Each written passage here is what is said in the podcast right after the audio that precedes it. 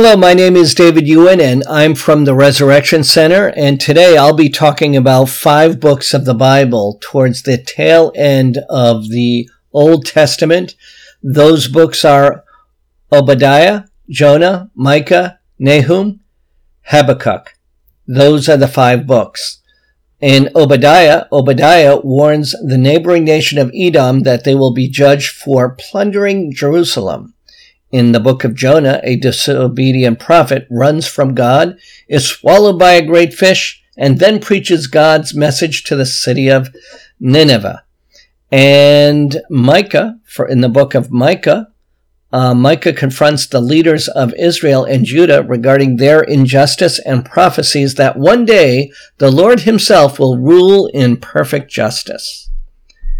And in Nahum, Nahum foretells of God's judgment on Nineveh, the capital of Assyria. And in the book of Habakkuk, Habakkuk pleads with God to stop the injustice and violence in Judah, but is surprised to find that God will use the even more violent Babylonians to do so. Those are the five books we'll be talking about here on Bible 101 for the Resurrection Center. Let's begin. I'll be talking about Obadiah first. And uh, Obadiah is the fourth of the minor prophets, the last 12 books of the Bible. When God had a message for the people, he gave his message through prophets. These messages came in visions, oracles, dreams, parables, and the like. So most of the minor prophets are messages to the people of Judah and Israel. And that's the southern and northern kingdoms of God's uh, people. But Obadiah's vision is different. Like Jonah and Nahum, Obadiah's writings mainly concern the people outside of Israel. In Obadiah's case, it's the nation of Edom. The book of Obadiah begins with a promise to bring Edom down from the mountain and ends with the deliverers of Israel ascending Mount Zion to judge Edom. Obadiah is the shortest book of the Old Testament and the fourth shortest book in the Bible. Obadiah unpacks a long-standing history between Israel and one of its enemies, and more importantly, the history of God's covenant with Israel's ancestors. The Israel versus Edom rivalry is more than just two nations who don't get along. The theme verse in Obadiah is in um, chapter 21, verse 21.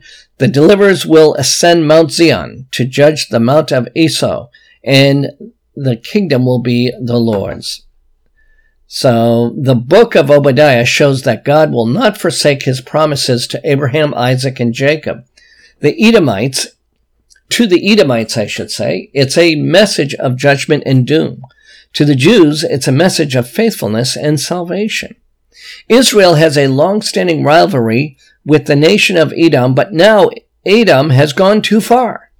The book of Obadiah is a brief prophetic word regarding the nearby nation of Edom, and it's not good news for Edom. When the Babylonians attacked Jerusalem and the temple of God, Edom was there, cheering on the Babylonians. Obadiah's message is simple. No matter how safe they think they are, no matter how wise they think they are, Edom can't get away with this. So God sends his messenger to them, a man named Obadiah. And that's Hebrew for servant of Yahweh. Through Obadiah, God swears to turn the tables on Edom. Now let's go to Jonah. Let's go to Jonah. Jonah is the most widely known of the minor prophets, the last 12 books of the Old Testament. When God had a message for the people, he spoke through prophets. His words came in visions, oracles, dreams, and parables and the like. Most of the books were written to the people of Israel and Judah, but Jonah, Obadiah, and Nahum are more concerned with surrounding nations. Jonah's life events told some of Christ's story, and his message foreshadowed Christ's message to repent. But Jonah isn't all about repentance. It's also a story of God's compassion for all the people, not just Israel. Remember the two episode breakdown of Jonah above? In both episodes, the Hebrew Jonah gets his people from other nations to recognize God's sovereignty and compassion even when he disobeys. Through the book of Jonah, we see God's compassion for Nineveh when they repent. Nineveh was the capital of Assyria. But Nineveh's repentance is not permanent. They return to violence and wickedness. The Assyrians, whose capital is Nineveh, come against Israel and carry her off into exile. Nineveh becomes so wicked that the Lord chooses another prophet, Nahum, to speak against it, but this time there's no way out. Jonah has only four chapters, what makes, and that makes it easy to outline the book chapter by chapter. So, number one, God directs Jonah. Jonah disobeys. Number two, God has compassion on Jonah. Number three, Jonah preaches to Nineveh. Nineveh repents. Number four, God has compassion on Nineveh, but Jonah does not. So here's a summary of Jonah. God has created all mankind, but he had chosen one special nation as his own, and that's Israel. Through Israel, all the nations of the earth would be blessed. And that's seen in the book of Genesis. God had given Israel his laws through Moses back in the book of Exodus and called them by his name. And that's in 2nd of Samuel. Through Israel, the world would know who God is. Nineveh, on the other hand, well, let's talk about Nineveh. Nineveh was the capital of Assyria and a place of great wickedness. So the Lord tells a prophet named Jonah to arise and go to Nineveh and cry against it. And that's uh, in Jonah chapter 1, verse 2. But Jonah does something entirely unexpected. He boards a ship headed in the opposite direction. The Lord sends a mighty storm after him, which threatens to destroy the vessel. Jonah confesses to the sailor that he is a Hebrew and that he is trying to escape uh, Yahweh's presence.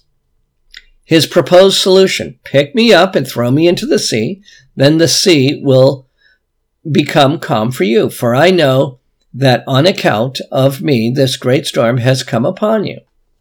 And that's in Jonah chapter 1 verse 12. They do so, and the sea calms, and all the sailors recognize the God who spared them. Then comes the part everyone remembers. Jonah is swallowed by a great fish. He prays from within the fish, and God has it vomit him onto the land. Now we're back to square one. God tells Jonah to arise and go to Nineveh, and this time Jonah obeys. Finally. He walks through the evil city, heralding Nineveh's impending doom. In just 40 days, Nineveh will be overthrown. The Ninevites do the unexpected. They repent, and God relents. And Jonah is not okay with this. Let's go to Micah. Let's go to Micah.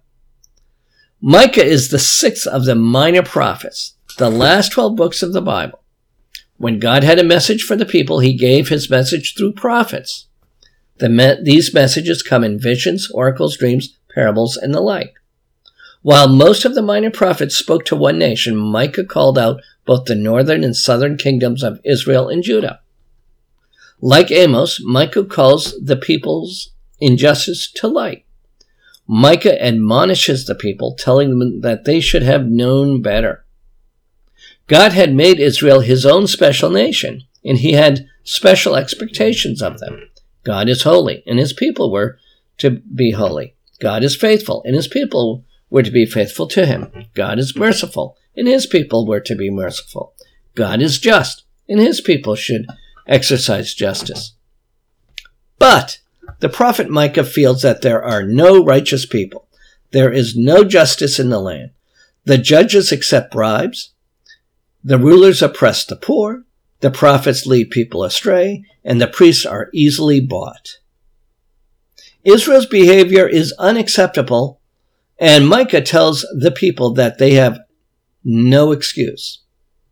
In Micah chapter 6 verse 8, the scripture reads, He has told you, O man, what is good, and what does the Lord require of you, but to do justice, to love kindness, and to walk humbly with your God. And again, that's Micah chapter 6 verse 8. They know better, and God will not sit by while they treat one another this way.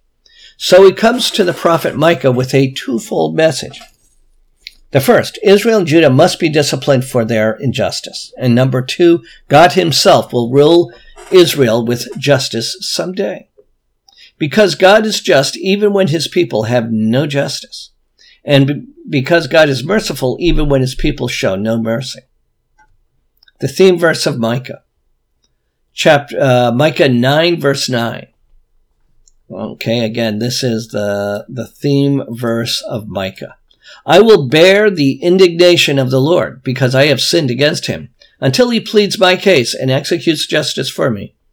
He will bring me out to the light and I will see his righteousness. And that's in Micah chapter 9 verse 9. God has laid out his expectations of man. Number one, do justice. Number two, love kindness. Number three, walk humbly with him. Man did not meet God's expectation, and although God would punish them, God also promises to meet his own expectations. Number one, he would rule in justice. Micah chapter 4 verse 3. Number two, he would show mercy. Micah chapter 7 verse 19. And number three, he would lead them in the ways of God. Micah chapter 5 verse 4. So here's a quick outline of Micah. Number one, Israel's injustice.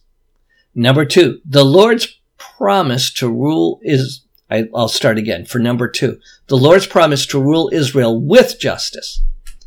Number three, the Lord's expectations and judgment. Number four, the Lord's compassion and everlasting love. Now I'll go to the book of Nahum.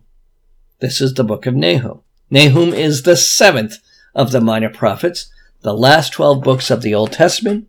When God has a message for his people, he spoke through the prophets. His word came in visions, oracles, dreams, parables, and the like. Most of these books were written to the people of Israel and Judah, but Nahum and Oda, Obadiah, I should say, and Jonah are more concerned with surrounding nations. When Jonah warned Nineveh of God's wrath, the Ninevites repented and God spared them, but their repentance didn't take. Nineveh is the capital of Syria, and the Assyrian Empire had only grown more mighty and more wicked since the time of Jonah. Nineveh continued to lead nations into uh, idolatry. Plus, the Assyrians had touched Israel, the apple of God's eye. They had carried off the northern tribes into captivity and had since oppressed the people of Judah during the time of the righteous. Uh, the right the, of the righteous king Hezekiah. The people of God must have wondered, are they really going to get away with this? Well, not a chance. God sends the prophet Nahum to reveal Nineveh's future, utter desolation. With Jonah, there was a chance to repent. Now the time for repentance is over. God is good and compassionate, but he will not leave the guilty unpunished. Why would a loving God send such a harsh me- message? The structure of Nahum's oracle gives us a clue. The book doesn't begin with a simple description of the judgment to come. Instead, Nahum leads by describing God in the following ways. Okay, and here they are. Number one, jealous. There is one God and there is none equal to him. He always, he allows no room for idols. Although Nineveh had recognized him in Jonah's day, they viewed him as just another God. Number two, avenging and wrathful against his enemies. Historians recognize the Assyrians as a brutal people even today, and these violent people had to answer for their crimes. Number three, slow to anger. God had plans to punish Nineveh decades earlier but he had spared them when they repented before him. Number four, great in power. Nahum points out God's sovereignty over the sky, the sea, and the whole earth. Number five, God is good. He's a stronghold to those who take refuge in him. Because God is all, is about to display all his wrath and might and jealousy, but the Assyrians have not taken refuge in him, God is uh, is safety to those who fear him, but danger those who disregard him. And because the Assyrians disregard him, they cannot be safe. Nahum is a brutal prophecy against the enemies of God and his people. But Nahum's name appears, I should say, means comforter. The oracle comforts God's people by showing them that he is still in control. He still watches over his own.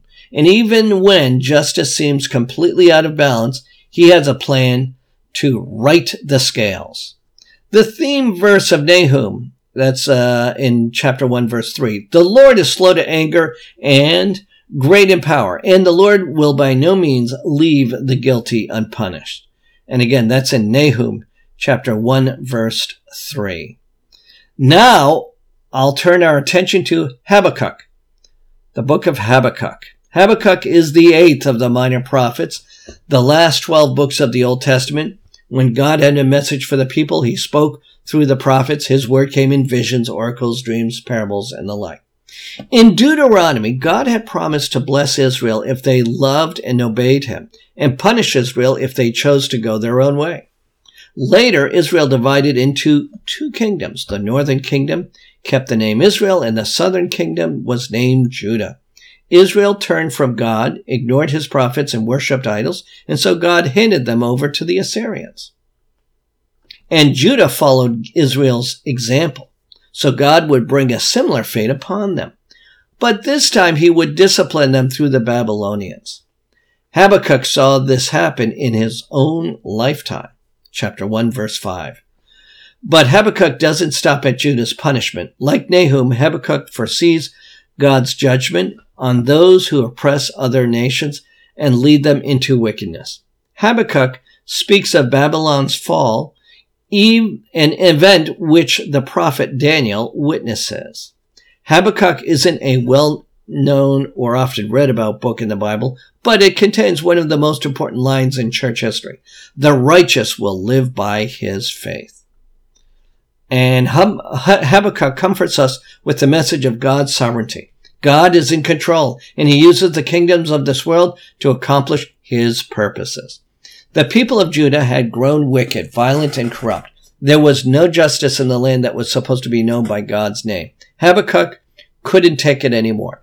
These people shouldn't be allowed to disregard God's law. Surely God would set things right. So Habakkuk pleads with God, asking him to save Judah from her own wickedness. God answers, but not in the way Habakkuk expected. To judge Judah's wickedness, God says, we will hand them over to the Chaldeans, a nation even more wicked, violent, and corrupt. Then Habakkuk says, Why are you silent when the wicked swallow up those more righteous than they? Will they continually slay nations without sparing? And, but, well, but God is way ahead of Habakkuk. The Lord shows him that something else is in store for the Chaldeans, those are the Babylonians, justice. Number one, the Babylonians looted many nations, but the remaining ones will loot them. That's Habakkuk chapter 2 verse 8. Number two, the Babylonians, the Babylonians cut off other families so that they could secure their own empire, but soon the work of their lands will cry out against them. And that's in Habakkuk chapter 2, verse 9 through 10. Number three, the Babylonians built their cities with bloodshed, but their work will be for nothing. That's in Habakkuk chapter 2, verse 12 through 13. Number four, the Babylonians disgrace the nations around them, but the Lord will disgrace them. That's in Habakkuk chapter 2, verse 15 through 16. And number five, the Babylonians crafted idols and then called on them. But all the earth will be silent before the Lord. And that's in Habakkuk chapter 2, verse 18 through 20. When Habakkuk sees God's master plan, he can only worship God. God will correct Judah. God will punish Babylon. But most importantly, God will be known in all the earth. And that's shown in Habakkuk chapter 2, verse 14. So today, we have been talking about Obadiah, Jonah, Micah, Nahum, and Habakkuk. So in the book of Obadiah, Obadiah warns the neighboring nation of Edom that they will be judged for plundering Jerusalem. In the book of Jonah, a disobedient prophet runs from God, is swallowed by a great fish, and then preaches God's message to the city of Nineveh. Number three, in the book of Micah, Micah confronts the leaders of Israel and Judah regarding their injustice and prophecies that one day the Lord himself will rule in perfect justice. Number four, in Nahum, Nahum foretells of God's judgment on Nineveh, the capital of Assyria. And number five, Habakkuk.